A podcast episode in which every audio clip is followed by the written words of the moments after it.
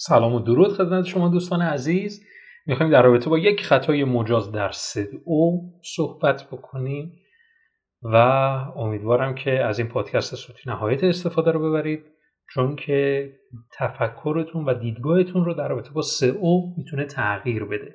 خیلی از دوستان گوگل رو اینطوری می‌بینن که قوانین گوگل خطکشیه و اگر از این قوانین خطکشی شده به درستی اونها رو درون سایت خودت رعایت نکنی اون وقته که گوگل دیگه باهات لج می‌کنه و از این حرفا و باعث میشه که دیگه کلا با دردسر دیگه بیای بالا. اگر همچین دیدگاهی داری تا انتهای این پادکست همراه من باش. قوانین گوگل اصلا به این سمت نمیرن که اگر این کار رو نکنی دیگه نمیای بالا. یک سری از موارد خیلی جزئی هستند که باعث میشن که گوگل همچین تصمیم بگیره. میگم جزئی بهتره بگم بهتر به جای جزئی از کلمه تعداد کم استفاده کنم. قوانین خیلی کمی هستن که گوگل میگه اگه اینا رو رعایت نکنی دیگه نمیارمت بالا. مثلا یکیش اینه که شما از امنیت خوبی سایت شما برخوردار باشه. خب این طبیعیه. که اگر امنیت سایت شما خوب نباشه خب طبیعتا گوگل خیلی دیگه به سختی سایت شما رو میاره بالا. ولی بیشتر ما داریم در رابطه با مواردی صحبت می‌کنیم که سایت در جایگاه مطلوبی قرار داره. یعنی اینکه سرعتش خوبه امنیتش خوبه موارد داخل سایت رو تقریبا داره انجام میده خارج سایت هم انجام میده نمیده و چیزهای اینچنینی. ولی سر دور وبسایت داره تولید محتوای خوبی داره توش انجام میشه. ولی با این حال دوستان دنبال یک سری از مواردی هستن که بشه کارشون رو در سئو راحتتر بکنه. برای همین میرن دنبال خطاهای مجاز. ما نباید تفکرمون رو ببریم سراغ خطاهای مجاز چون که گوگل اصلا طرف ماست.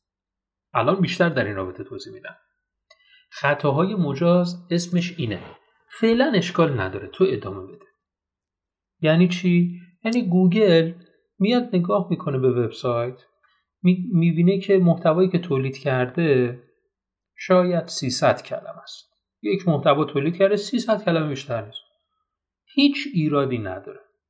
به شرطی که به روزرسانی مستمر این وبسایت داشته باشه.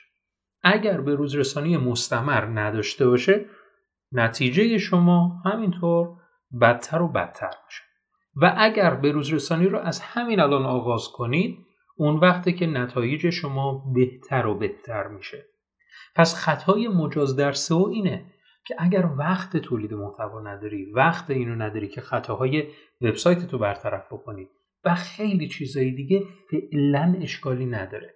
طبق یک برنامه ریزی می‌تونی به این موارد رسیدگی کنی.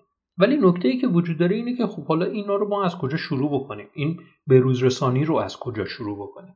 از نظر من اولویت در بروزرسانی با محوریت سئو محتواه نه ظاهر نه قابلیت های بیشتر برای حالا سایت خودتون که می‌خوای اونا رو برای سئو بهینه بکنی.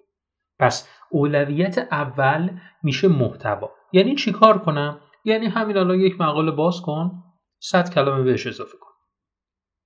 یا مثلا یک ویدیو در جای دیدی جالب مرتبط با یک مقاله شما هستش همون موقع برو این ویدیو رو امبد کن اصطلاحا اصطلاح تخصصیش امبد کن درون اون مقاله خودت بذار. حتی اگر نمی‌خوای زمان برای بروز رسانی داشته باشی. از نظر من اگر شما خودتون رو متحد بکنید که من در هفته چهار تا مقاله رو به روز رسانی می‌کنم اون وقته که به مرور زمان تحولات خیلی عظیمی رو شما می‌تونید در او مشاهده بکنید. امیدوارم که از این پادکست صوتی نهایت استفاده رو ببرید و مقالات سایت خودتون رو به صورت مستمر بهینه بکنید. موفق باشید.